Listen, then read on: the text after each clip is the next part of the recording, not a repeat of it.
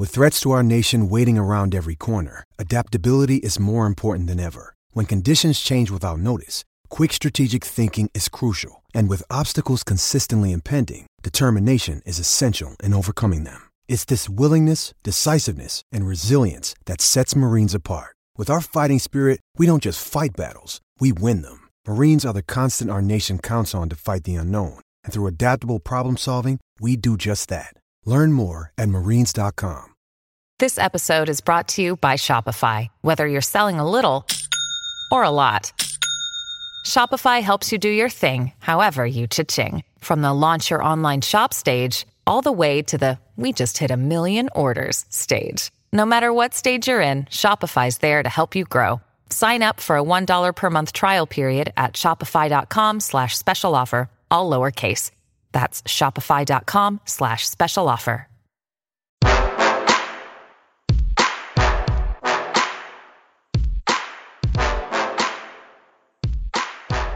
Welcome back to your episode nine of the Red Seat podcast. This is your host, Jake Devereaux.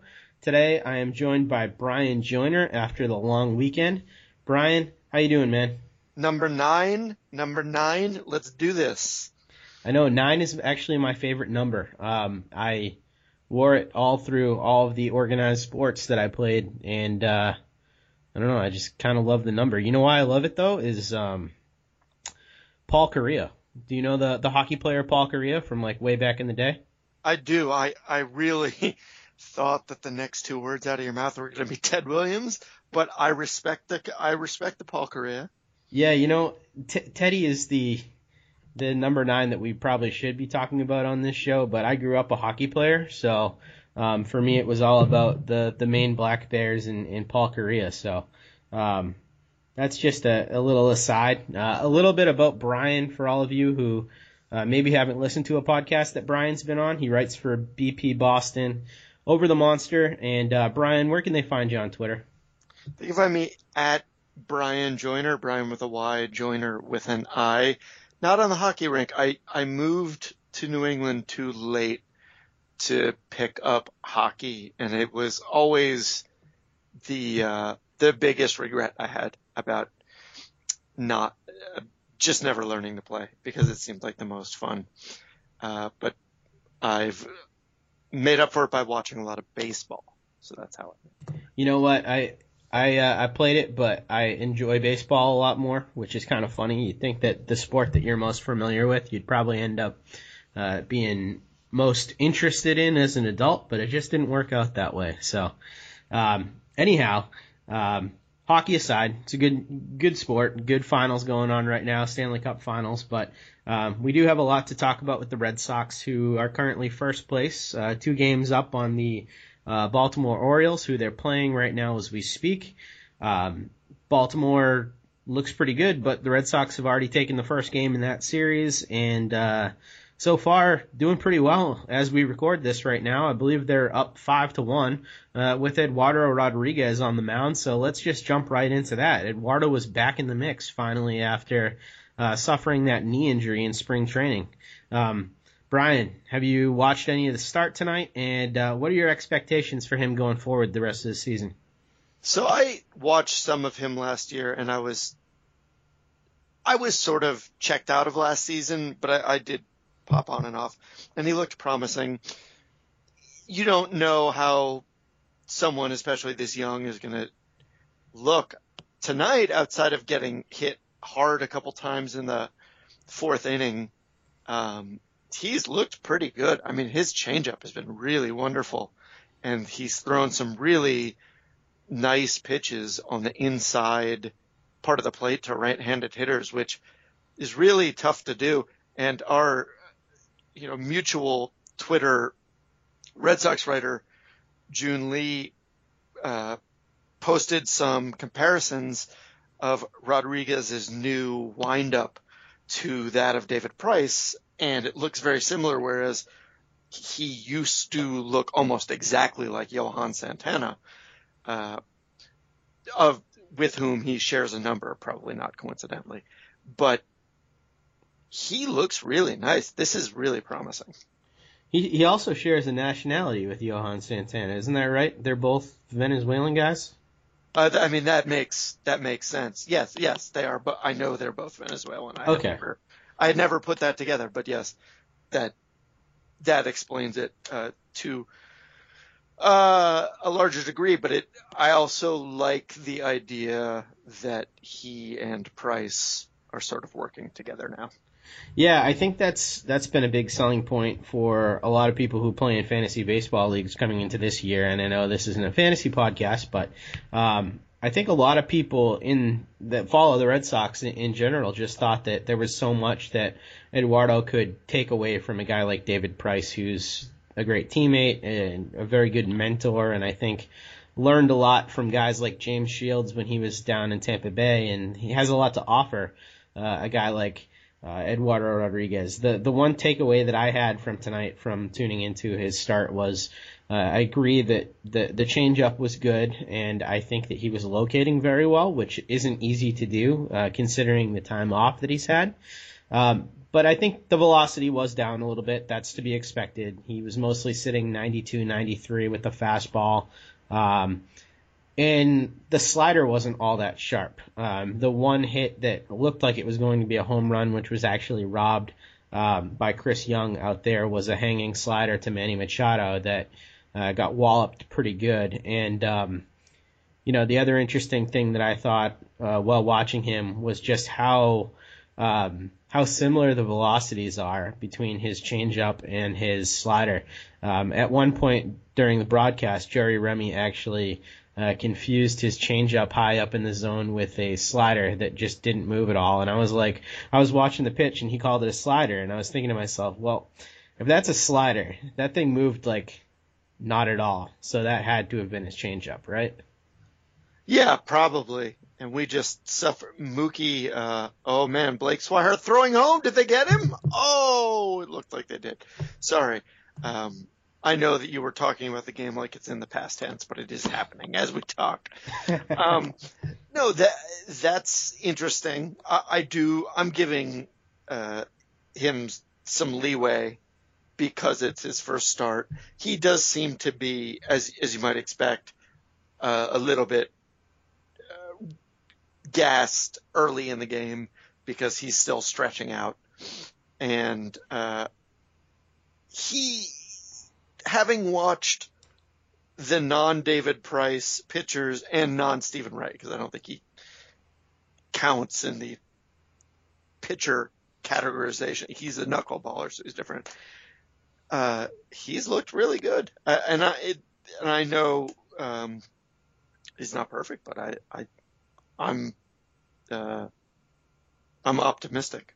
Yeah, I, I did not have uh, a whole lot of pleasant thoughts when it came to uh, thinking about what Eduardo Rodriguez's first couple of starts would be um, as he came back this week, because he did draw so many tough matchups. He has uh, Baltimore at Baltimore, which he's doing right now as we speak, uh, holding his own in that game. But then later on in the week, and we'll get to these pitching matchups later in the show as we always do, um, we have Toronto at home, and Toronto's bats just seem to uh, really destroy Boston pitching. That that series left a really bad taste in my mouth last week because they were really able to hit um, just about all of the pitching that was thrown out there by the Red Sox. So while the Red Sox were able to stand toe to toe with them in terms of run scoring ability most of the time, it still uh, still troubles me that Toronto seems to be able to pound the crap out of uh, Boston pitching.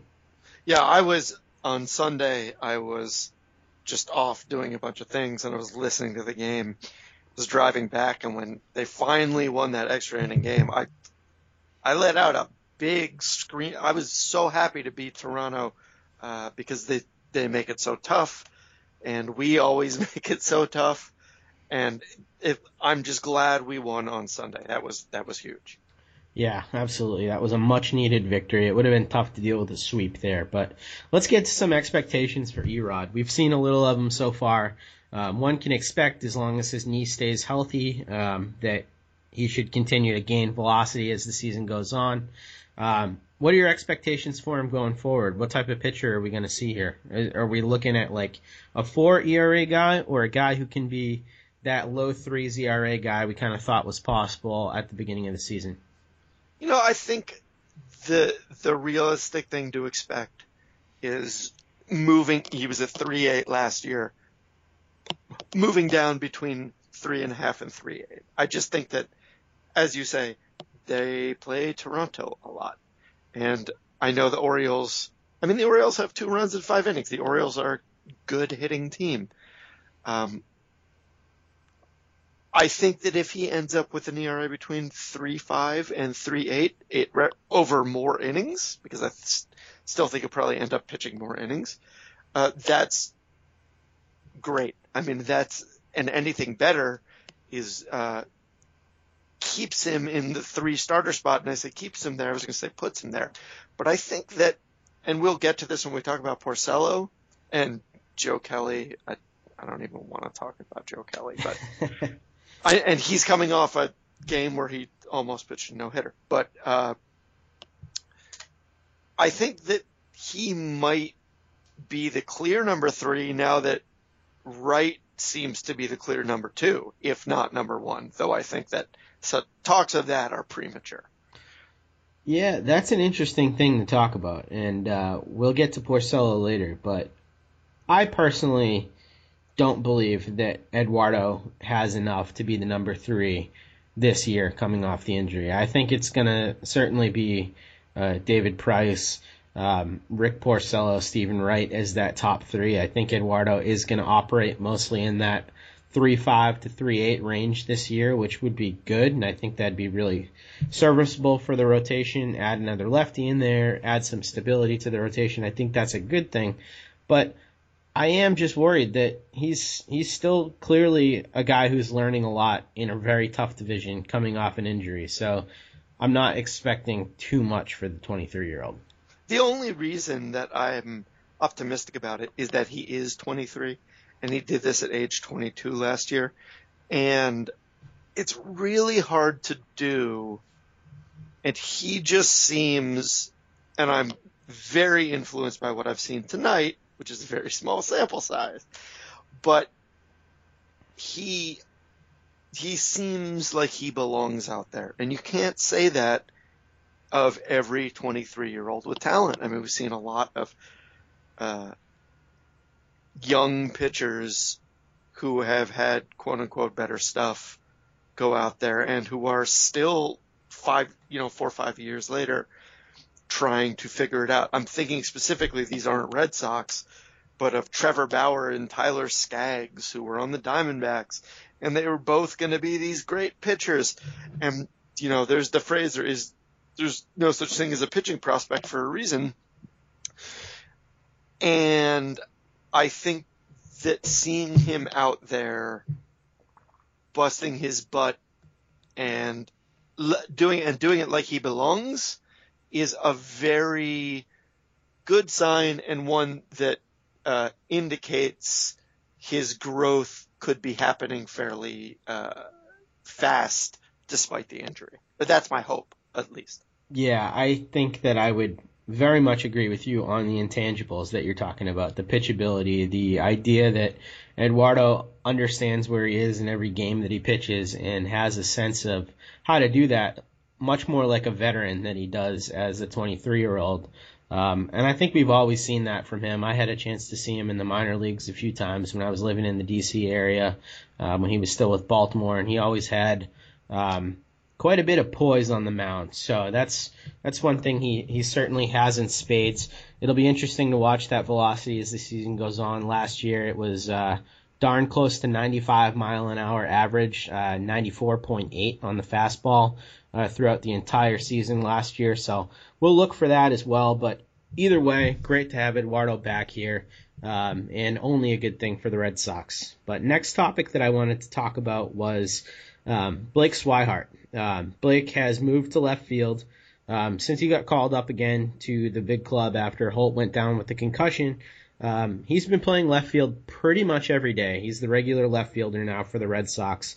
Um, everybody knows that listens to this podcast or follows me on Twitter or is ever associated with me um, knows how I feel about Blake Swihart moving off the catcher position. I have been uh, vehemently against it for pretty much the entire time that I've heard of it happening. Um, I know that you took the other side of the coin though, and uh, you wrote a pretty compelling article uh, to that effect when the change initially happened. I want to know what your thoughts have been so far on the Blake Swihart to left field experiment, and um, then you know what happens going forward. Holt's going to come back from the DL at some point. Red Sox could certainly look to fill that gap elsewhere if they still view Blake as a catcher long term. Um, let's let's break it all down. Yeah, I think what's happening now, uh, and I just want to say all this carefully because I, I understand why everyone was upset, but I think what we're seeing now, and Swihart, I think the notable thing is that he is, he got better in left field in a week than Hanley Ramirez ever got.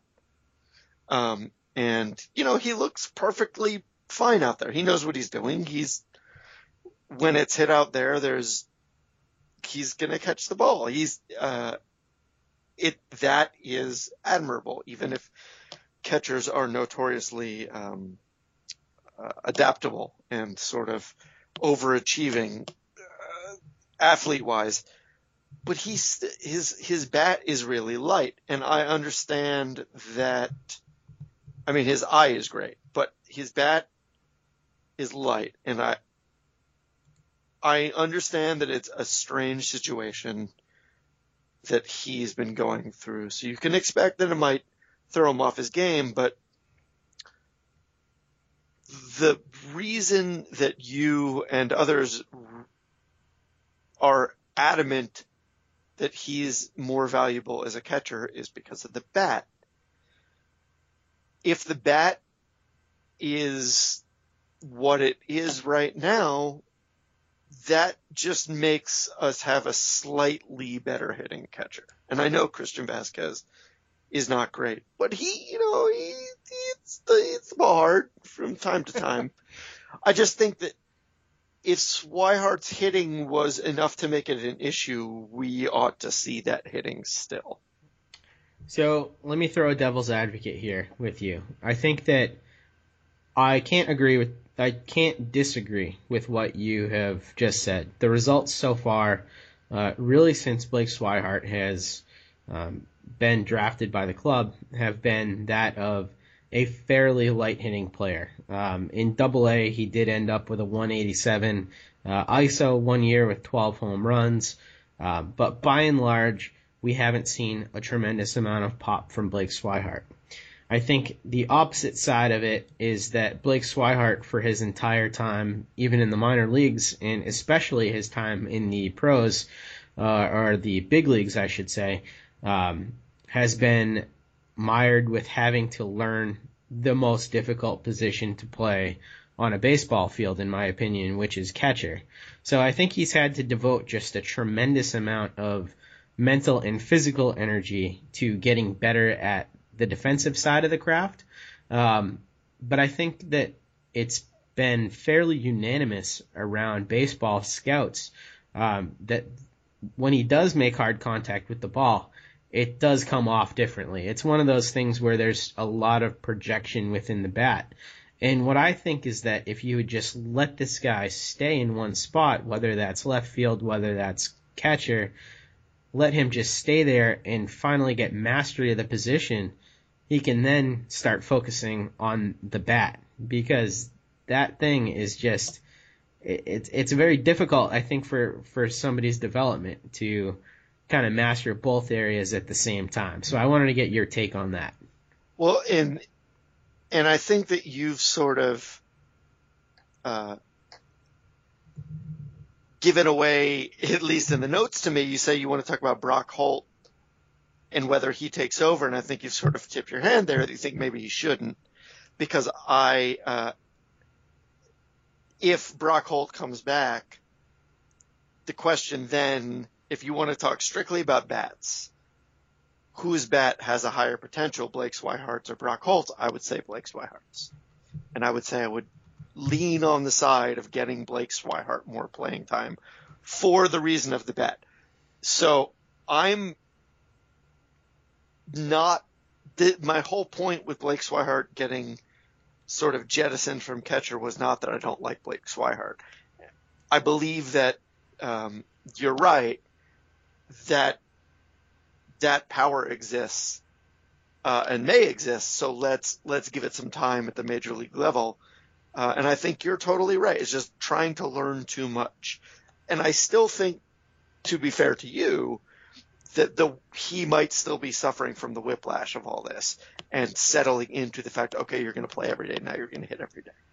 So for that reason, I would, I, I think that that is what the Red Sox plan is, but I would be cautious about trying to force Brock Holt in there when he can play literally everywhere. Yeah, I think that there's no doubt. Um, you know, it seems like you agree that the best version of the Red Sox club is going to be one in which you can play Brock Holt all around the field. Um, we talk about Blake not, you know, jumping into his power potential yet, but even this version of Blake Swihart that we've already seen, even throughout all this crazy development, has been one that has more power. Um, at least when you add it all together, doubles, triples, home runs, more power than Brock Holt. He's he is a super utility guy with a very light bat, does a lot of nice things on the field, but um, you give me a, a, year of Blake playing left field and a year of Holt playing left field, and I would bet all of the money that I have, which isn't a lot, that Holt would um, not match the production of Blake Swihart. So I think we agree there. But then the other question comes into play. Are the Red Sox better off going elsewhere to fill that gap, putting Holt at, in a utility role where he should be. We both agree on that. And then putting Blake Swihart back in the minor leagues to continue to develop as a catcher. Is that the best possibility for this club going forward, or do you think it's with Blake in left field? Really depends on what you mean by going forward, because if David Ortiz is really retiring and you want to win a World Series this year, trade Blake Swihart for whatever you need. Um, you know, I'm just, I'm just spitballing here. I'm just spitballing. I mean, um, I don't disagree with you. I've been on record as saying that if you're going to mess with this guy's position and, you know, throw him all around the diamond and you want to commit to Christian Vazquez as your catcher, I think his biggest value to this team is as a trade asset at that point. Especially given what you just said, that, uh, he's sort of universally beloved by scouts. When if you could trade a guy basically at top value um, when he's not actually producing, that it might not be good in the long run, but this would be a short run trade, one would imagine, as it is. It would be a, you know. So, uh, I think that the, whatever happens with Holt and Swihart is going to end up be basically hair splitting because especially on this team, this is a decision that's so far down the roster and the batting order that whatever you get from them is uh, is bonus. Right. It's icing on the cake at that point. Right. So th- that's why I think that the real way to, if you really wanted to get value out of Blake Swihart this year, it would be to trade him. All right. So we were going to talk about that a little bit later in the show, but I think it's a fine time to go right into that segue. So let's talk about some potential trade targets out there because I think when you step back and assess this team, we see the biggest weaknesses in the starting rotation and in left field. I think the other place that we could possibly say that there are some gaps on the team are in the bullpen. Is there anything else aside from those three things that you think the team needs to address, or are those the three big needs? I think that it would not hurt to have another starter. But you could say that on almost every team in the majors. I mean, this gets into talking about Rick Porcello and Joe Kelly and my levels of confidence in them. And I don't think that Porcello is going to be terrible, but I do think that there is reason to think that his numbers are a tad uh, inflated uh, value wise right now, not uh, inflated by giving up too many runs, like say David Price's are. And Joe Kelly, I just I don't trust him as far as I can throw him, so I would always be happy to replace him. But that is uh, I don't know how realistic that is, though. I would imagine that they would go after an ace level uh, type pitcher uh, if they could get it. Uh, someone like I don't know Sonny Gray, perhaps, um, who would be a good buy low opportunity uh, if that came up. Um, again, I'm just spitballing. I don't know what uh, what ace starting pitchers they'd really go after, but I don't think that they would uh, shoot themselves in the foot by acquiring one. That's for sure. So you would rate the team needs that the the club has starter, left field, bullpen, or how would you rate those three in terms of what the team needs? The amusing part is this this goes back to something else you wrote on your notes is that it kind of depends on how Clay Buchholz is as a reliever, doesn't it? Right. That's yeah. sort of that's sort of the crux of everything. If he can do what Carson Smith was supposed to do. And the crazy thing about Clay Buchholz is that it's possible he can do it. Because just as uh, Blake Swihart is scuffling from changing, sometimes people need a change, and maybe Clay Buchholz just needed a change. Yeah, you know, I, I thought that the whole thing with moving Buchholz down to the bullpen was really interesting, and this is the first podcast that we've had to talk about um, the Buchholz move. Um, on one hand, there were a lot of people, and I know that Ben Buchanan over at Over the Monster was one of these people that thought that the only options were to give him a phantom DL stint or to DFA him, and that the bullpen simply wasn't an option because there were so many better options there in the bullpen. I heard an, uh, another interesting take was that Buchholz has been saying um, over and over again how healthy he is, how good he feels, that he may outright uh, refuse a disabled list stint, and possibly the bullpen might be a place for him to sort of sort of suffer uh, because Buchholz seems to be one of these guys that when you put him on a DL stint or um, you know send him send him down or something like that, it doesn't seem to really affect him because I think he almost enjoys the mental break of it all.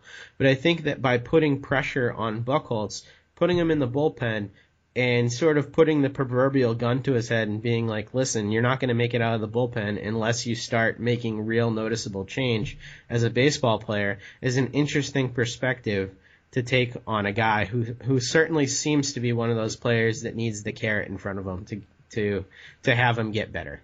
Yeah, it might just be the simplest explanation is the best one. I mean, it seems uh, that it might have been staring us in the face all wrong, along that this is a good place for him.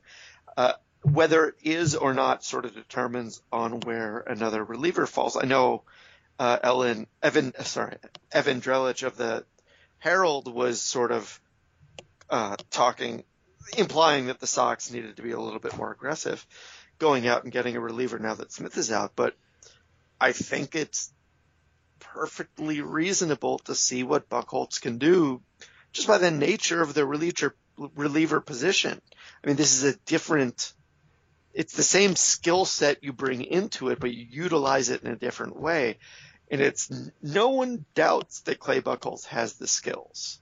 So it's, if he can make it work in the bullpen, that solves such a big problem, including the one of him,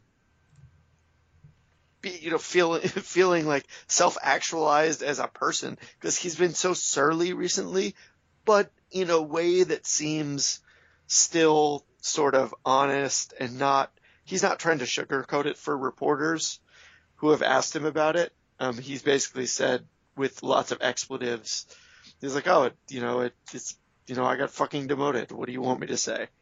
Yeah, you um, know, he he does strike me as a little out of touch sometimes though. Like some of his replies, it's just kind of like, yeah, you know, the the the pitch was good. I just, you know, misplaced it or whatever. It, like he tends to he he tends to say a lot of these things. He's not really like a company line type of type of guy, um, which I think makes him a little bit more frustrating because he seems to. I guess what it is is he he talks like somebody who's making thirteen million dollars to play baseball, regardless of what the results are. And even though that's the case for almost everybody that plays for any major league baseball team, you know, they can go home and sleep at night regardless of how they do because their lives are still awesome. But Buchholz seems to be one of those guys that really lets you know, like, hey, everything's going to be fine even though I'm terrible. Um, and I, I think that people in this Boston market really hate that more than anything else. You're at a Boston market? I can't believe how good it sounds. Um, no, I, I, I agree, but I just, and I, it's for that reason that what can you do with those guys then show them, you know, what they're really facing, uh, putting in the bullpen, because then, you know, if it's not here, it's somewhere else, you're going to pitch out of the bullpen. It's, you know, it's an existential crisis for him. So he, uh, it's possible that he rebounds. I mean, he has the skills to do it. So that is the, that is the, the one positive is that he has the skills to do it. It's just a matter of whether he can do it. So after the Joe Kelly mirage, the uh, the, the Joe Kelly almost no hitter that you alluded to early in the show, um, he went out and just had a total clunker of a start. Um, very predictable. I have been on record for a while. Uh, Brian, uh, I talked about this uh, last week with Ben on the show. Um, just that there's really been no change in Joe Kelly's peripherals from times when he's been a good pitcher and times when he's been a bad pitcher in terms of ERA and wins and losses. He's kind of always showed up on the advanced stat sheet as somebody who has a lot of warts. Um, gave up five runs his next time out, three walks, uh, struck out eight guys, but was generally pretty frustrating. I have no faith in Joe Kelly as a starter. Um, how long do you think it is until Clay Buchholz is able to reclaim this starting job? I think that he is clearly there temporarily. I don't think that Farrell's moving him to the pen with the idea of, oh great, now we have like a new long reliever in the pen. I, I think that this move was sort of twofold. So telling Buchholz, hey, go to the pen and figure some things out, and then you can come back to the rotation. And also for Heath Hembree to give him a little bit of a break, send him down to the minor leagues because Hembree's already pitched 25 innings this year. Uh, when you compare that to some of our other pitchers, minor, our other relievers that work uh, frequently, a guy like Junichi Tazawa comes to mind. He's already pitched five more innings than Junichi Tazawa has this year. So I think that Hembree having the break in the long run and Buchholz having some opportunity to fix himself are two pretty good uh, benefits of this whole situation. Um, yeah, I, I don't know if I totally agree that the Buchholz thing, especially in light of the Smith injury, is necessarily um, uh, temporary by design, because for whatever reason, it seems like the Red Sox really believe in Joe Kelly, whereas I totally agree with you that I mean, and it's not just that he follows up good starts with bad ones. It's that he can, in the middle of his near no hitter, not near no hitter, in the middle of that game. Yeah, six point two innings pitched does not a no hitter make. Right. The, it was the fourth inning, I think. He, I think he loaded the bases on walks and hit by pitches, and during that inning, he looked unfathomably bad. I mean, he just looked clueless and not only that, the only reason he got out of that inning was there was a chopper back to him that would have been a routine play at first, but instead he threw it as hard as he could to Hanigan, who made an amazing play to throw his uh, odd foot back on the base or on home plate because he realized he had missed it with the foot he had been dragging on it. Um, and yeah. if that doesn't happen, the next you know, he probably underhands the ball, knowing him, to the next batter who hits a grand slam. I'm with you, but for whatever reason, the Red Sox seem to like Joe Kelly quite a bit. So I not, I mean, even though, and it was, ta- it's been talked about, given the Joe Kelly great stuff et cetera, et cetera, that he potentially plays as a reliever extremely well, um, at least theoretically. Uh, yeah, yeah, I still fully buy into that. I think Joe Kelly, the reliever, is a Joe Kelly that we can all get behind eventually. So I'm giving it three turns through the rotation more at max. I think it's probably more likely that it's two until this whole thing is flipped right back around. That's interesting. I, I, I mean, it hadn't, I really hadn't thought about it just because Clay got a long leash. So that, I, I didn't think that they were doing it just to bring him back up in a month or so. Though, just because I didn't think it doesn't make it not true. it's it, it's totally possible that's exactly what they're doing. Um, yeah, I mean it's impossible to know, but it's going to be a really interesting situation either way because of all the things we just outlined uh, with these two guys. It's going to be interesting to see how Buchholz is able to actually perform in the pen and whether or not Kelly continues to shoot himself in the foot. But let's get to another guy who you mentioned before, Porcello, who you seem to be a little bit concerned about. I was going to ask you if you were worried about his struggles as of late. Four earned runs in two of his last three starts. Um, you seem to be concerned that he is taking a step backwards from what we saw in the beginning of the year. I don't think anybody thought that that, you know, 90th percentile projection of uh, Porcello that we were getting early on was 100% what he was, but I thought there were some really encouraging things that we saw. So why don't you talk about why you're a little bit concerned about him going forward? You know, I actually, I mean, I don't think he's actually taking a step back. I think he's the same pitcher, but I think that he, the league has adjusted a little bit, and this came up in the last game. Um, I had written something for Over the Monster on Friday, just saying that it seems like his signature new pitch, which is the high fastball uh, on t- in two strike counts, sort of been figured out. And then over the weekend, um, I I can't remember who it was. Uh, I think it was Devon. No, it was Kevin Pillar. He he. It was 0-2, and he knew it was coming. I mean, you could tell he swung at it and he hit a ball to right field because he knew that pitch was coming. And it seemed like the uh, efficacy of that pitch had slowed down a bit uh, since the beginning, and that's fine. Um, he's clearly good. He still gives up home runs. The one thing that I think has been obscuring his numbers uh, in a way that's made us maybe overrate him is he had three starts in a row against the Rays, the Yankees, and the Braves when none of those teams were doing anything and um, offensively, I mean they were they were bad, and he just had he put up like I think one or two run ball over like 20, 21 innings, and that I think has just artificially deflated his ERA.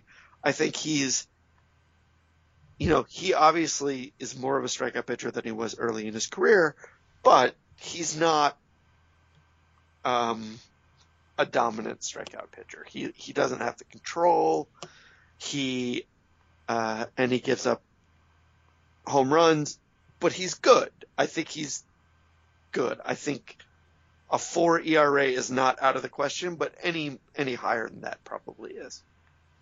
So I guess I'm a little bit more bullish on him than you, and one of the reasons why, um, aside from the enhanced strikeout stuff, which I care about a little bit, but not all that much.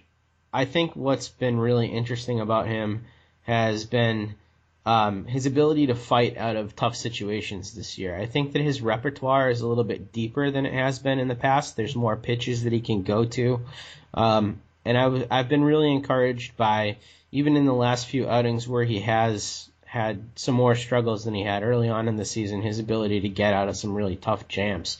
Um, I do think that there are some still pretty intriguing things about him. Uh, one of which is that strikeout to walk rate, um, which 17.1% K minus walks. I mean, that's one of the better marks in the league. Anything above 15% is pretty solid.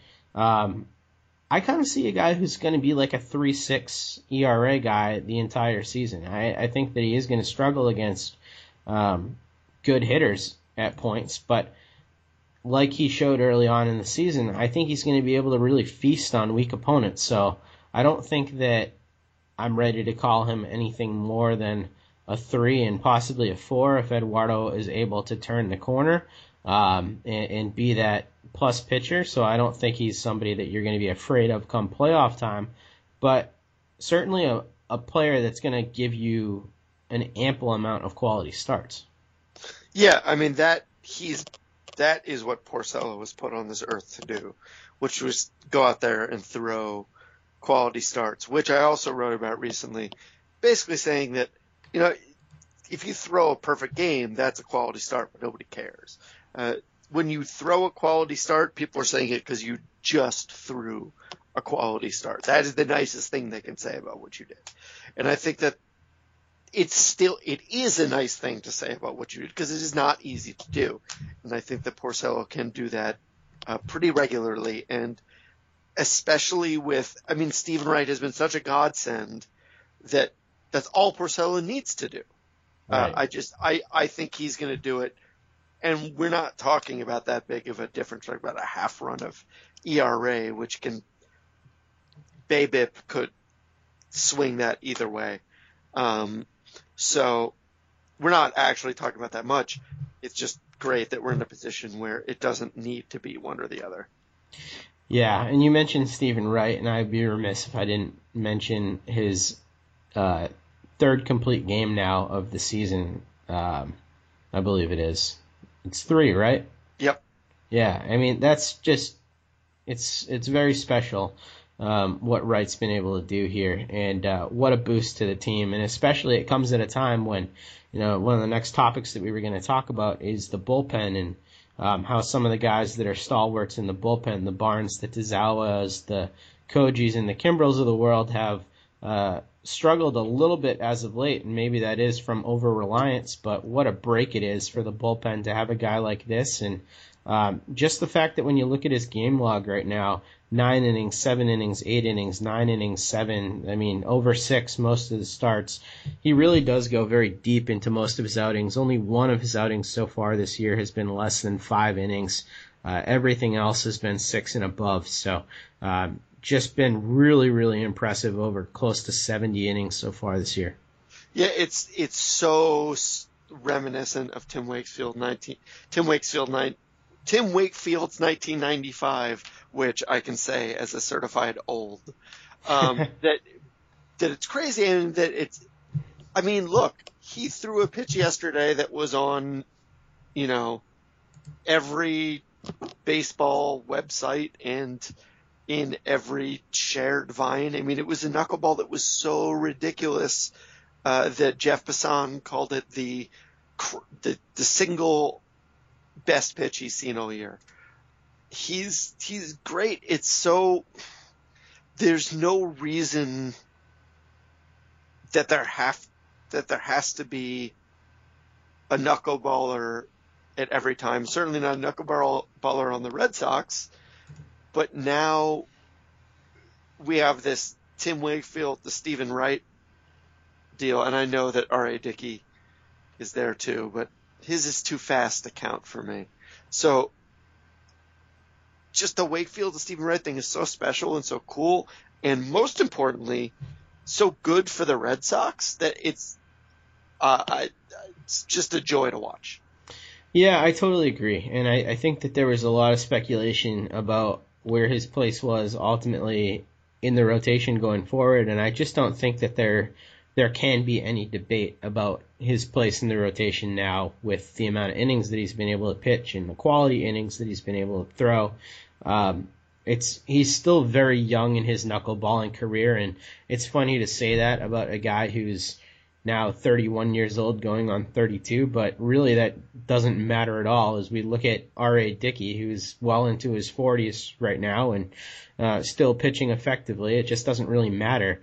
Um, he could have a good 10 seasons left of pretty good baseball in him right now, but he seems to have really figured out what he is and the strikeout stuff and the raw stuff with the knuckleball that we've seen. And I don't know if you can even say that. Can you say raw stuff with a knuckleball?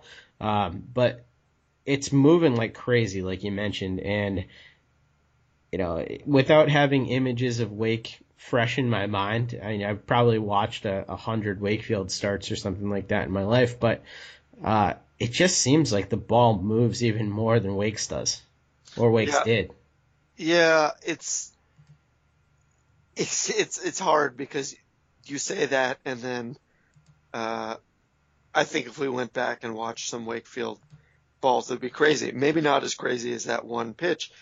We didn't have Vine when Wakefield was That's pitching. right. It, so any one pitch uh, could have been as nasty as that one, but I don't know how it could be any nastier. So uh, it's it's great, and it's just the greatest thing for the team. And you know, the early episodes when we've talked, we talked about the need for the Red Sox to have a uh, just another starter, and it turns out they had him the whole time. Yep, absolutely. So let's get to that bullpen issue that I had mentioned before, though. Are you concerned with any of what we've seen from Barnes, Koji, Tazawa, or Kimbrel? I mean, they've all been fairly good um, to excellent for most of the season so far.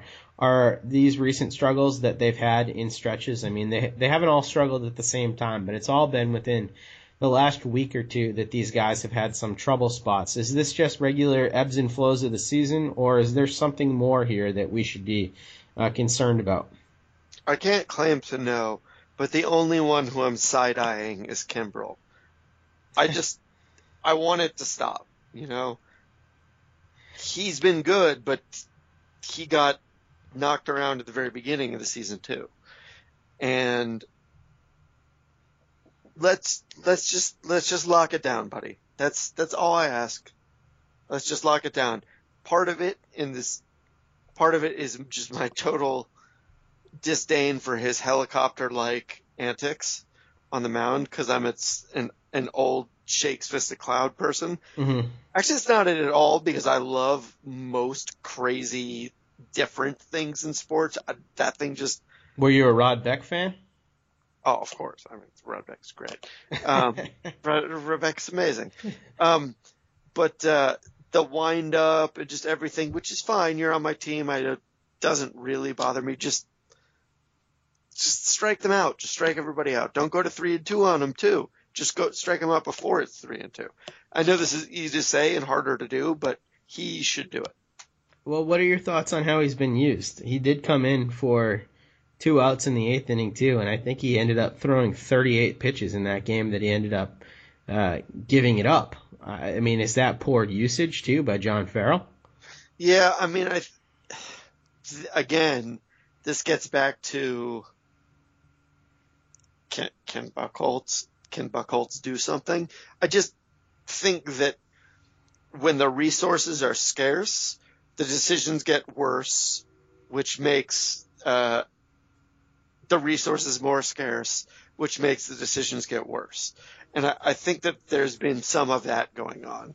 So I understand that Kimbrel's, you know, asked to, to face more batters, but uh, my hope is that these problems are solved by having another live arm in there. Whether they have to go get one or uh, whether they have actually found one by having Buchholz and or not and or or Joe Kelly uh, back there. So here's the thought. Um, I, I do think that some of these guys in the bullpen have been used kind of a lot. I think that the lefties have been used appropriately.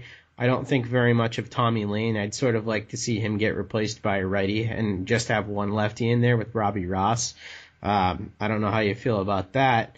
Um, but one thing that I would be interested to see once Brock Holt comes back and assuming that they allow Blake Swihart to stay in as the everyday left fielder, I'd like to see them have a three man bench um, and go to an extra arm in the bullpen.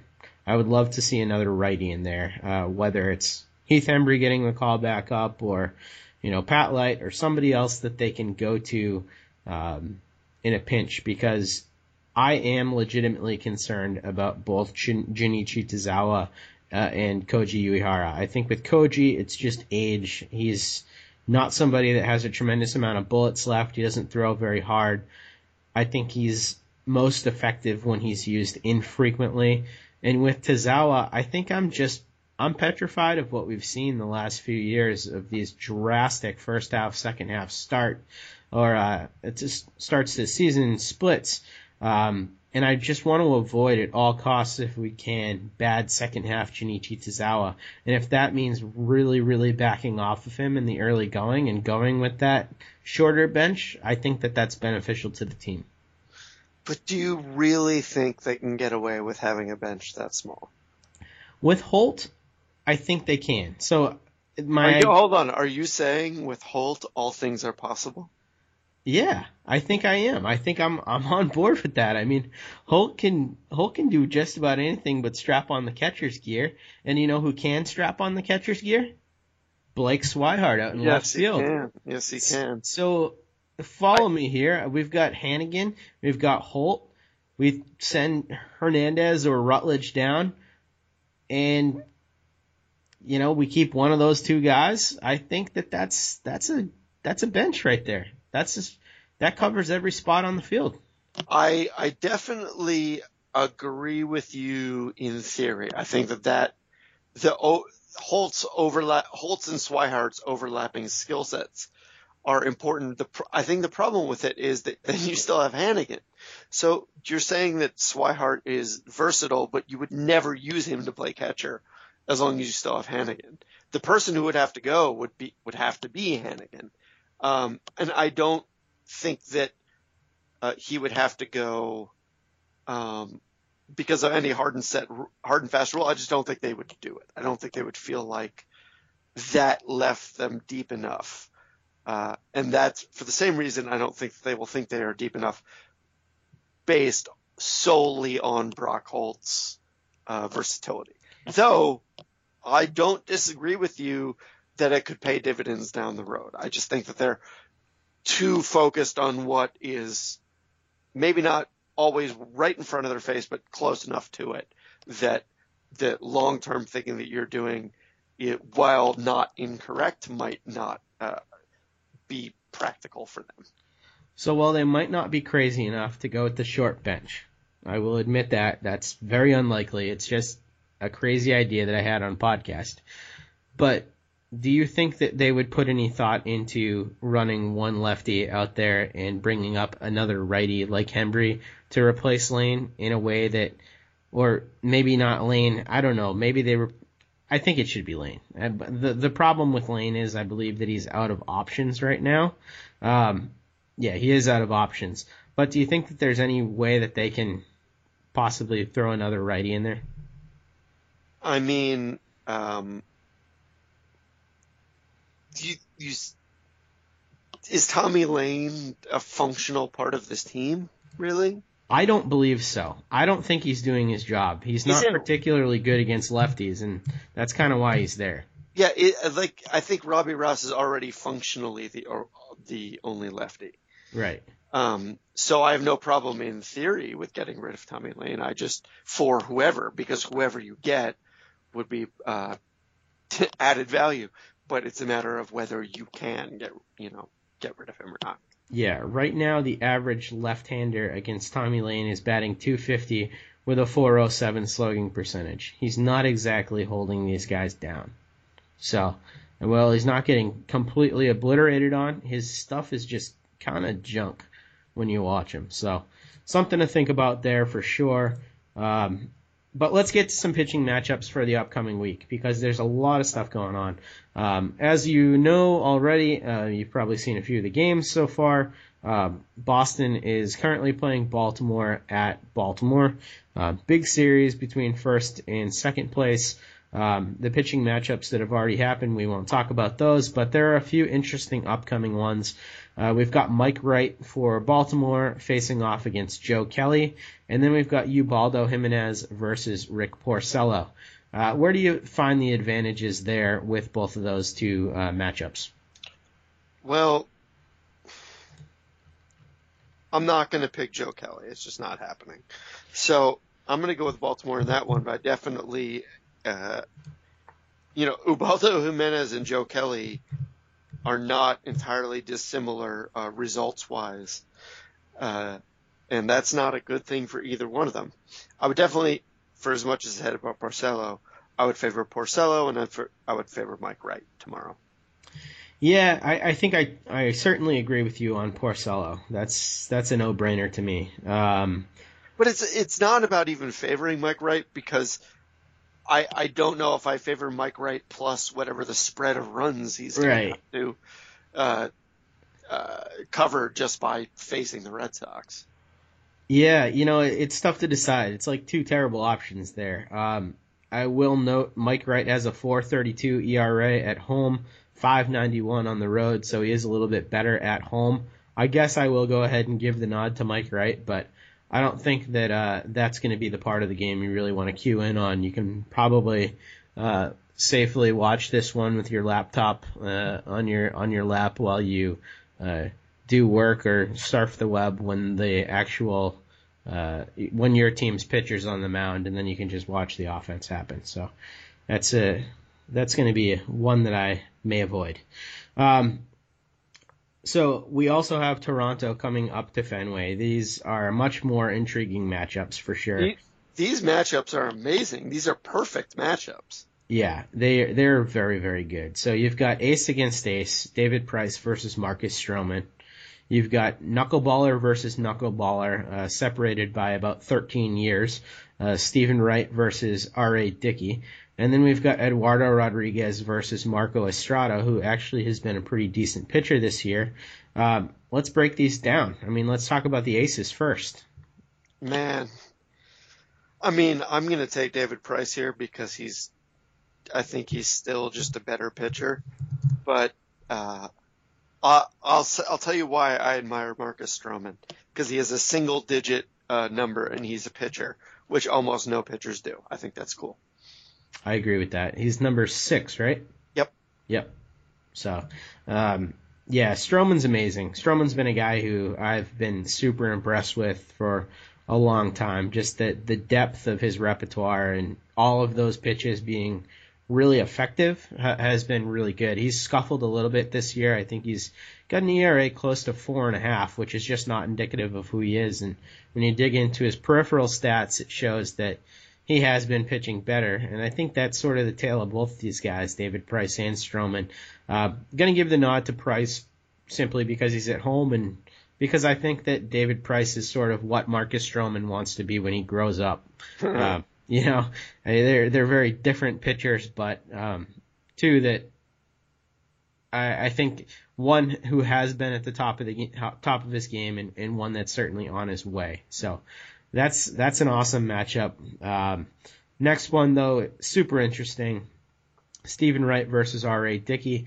Uh, R.A. Dickey's knuckle has just not been knuckling the way that he wants it to this year, where Stevens has been all over the place. Um, I'm assuming we're both going to give the nod to Steven Wright in this one.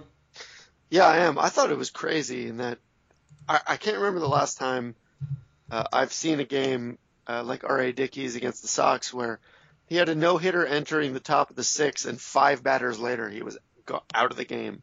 He got um, demolished. Yeah, it, yeah, but it all it happened so fast. Yeah. It was that was crazy. Uh, yeah, I'm taking Steven Wright. He's he's pitching better. Um, I think Dickey's fine uh, for a, a, a team that's going to put up a lot of runs, and Wright is good for a team that's going to put up a lot of runs.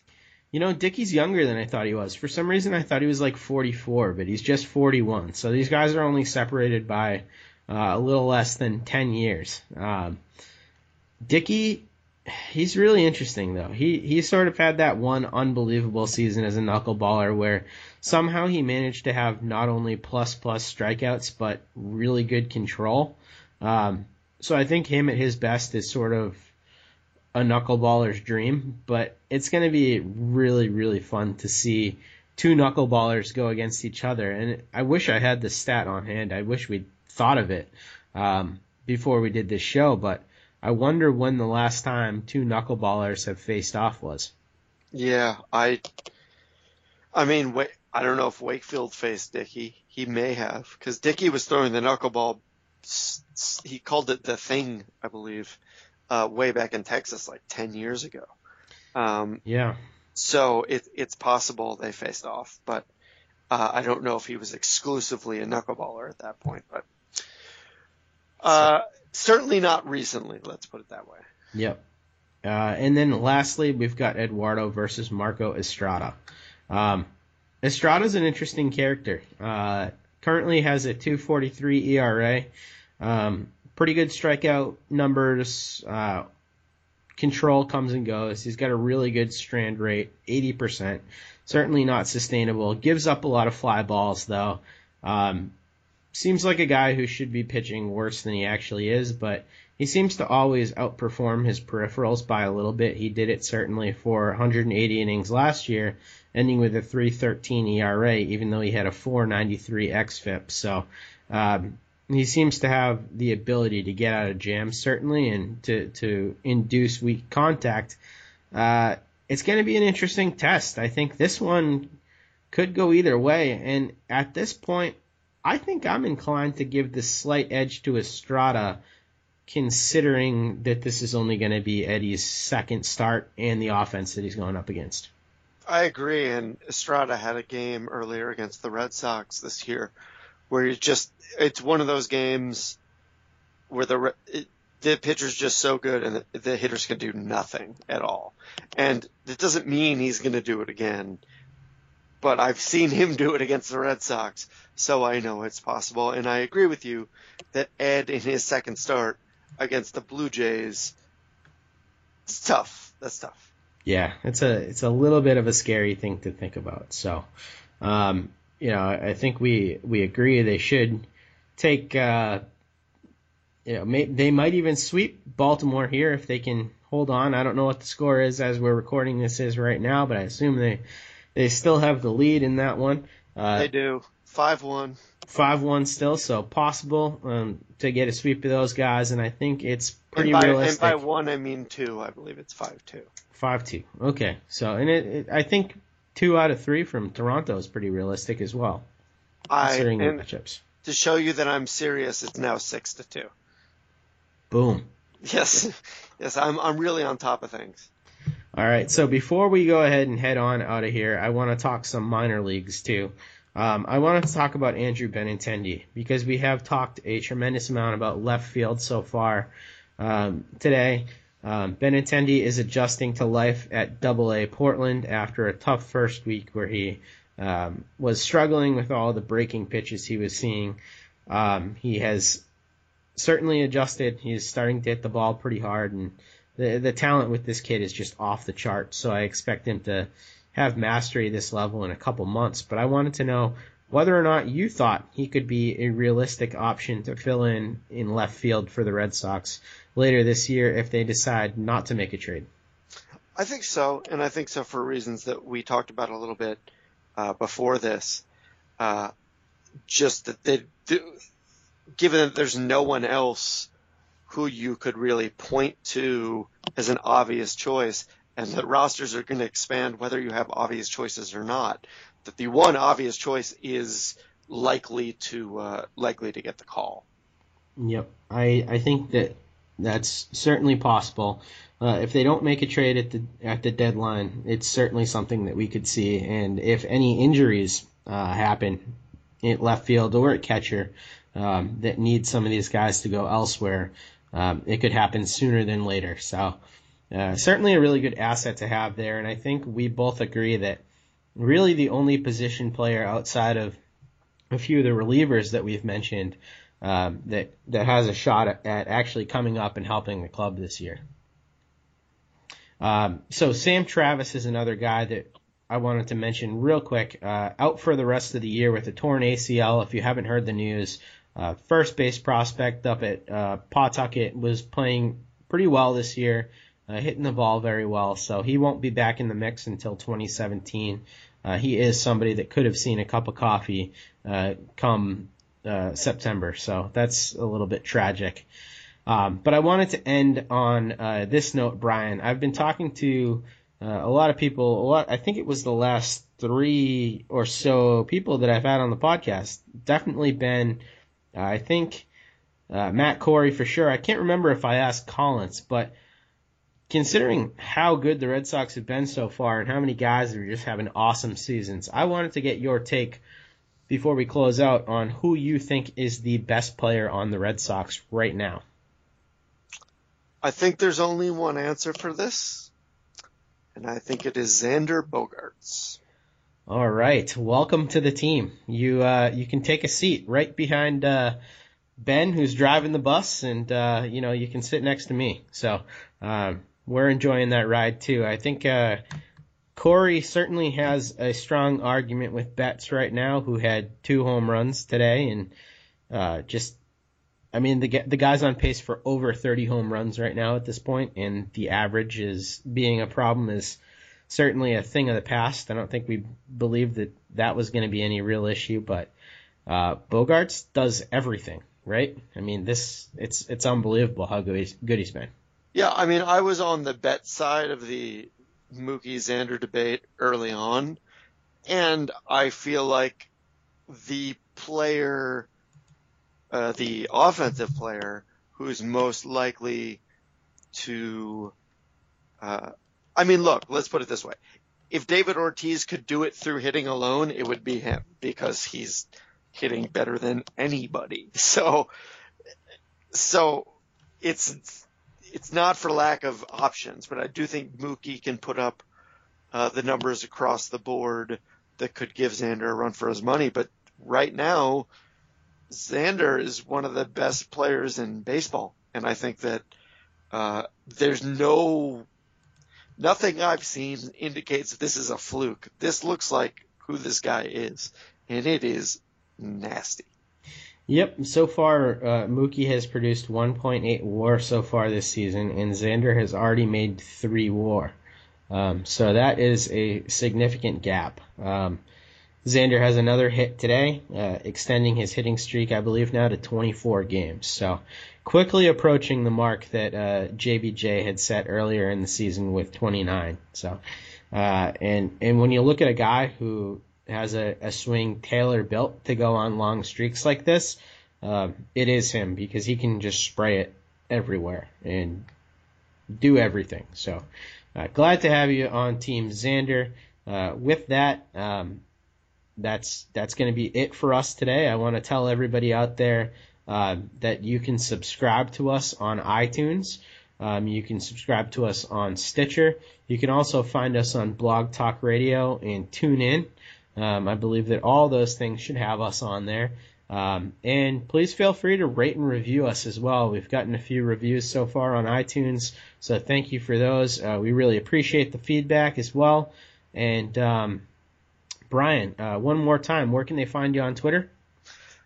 Bryan Joiner, B R Y A N J O I N E R. All right, you'll find some moderately hot takes from Bryan there, uh, and you can find me on Twitter at at devjake, and um, my takes are usually reheated. So um, there you have it. Um, you can tune in to us next week. We will be uh, coming out on um, Tuesdays as usual uh, next week. Just because of Memorial Day, this one comes out a little bit late. But until then, uh, for Bryan Joiner, this is Jake Devereaux saying thanks for joining us, and uh, we will see you next time.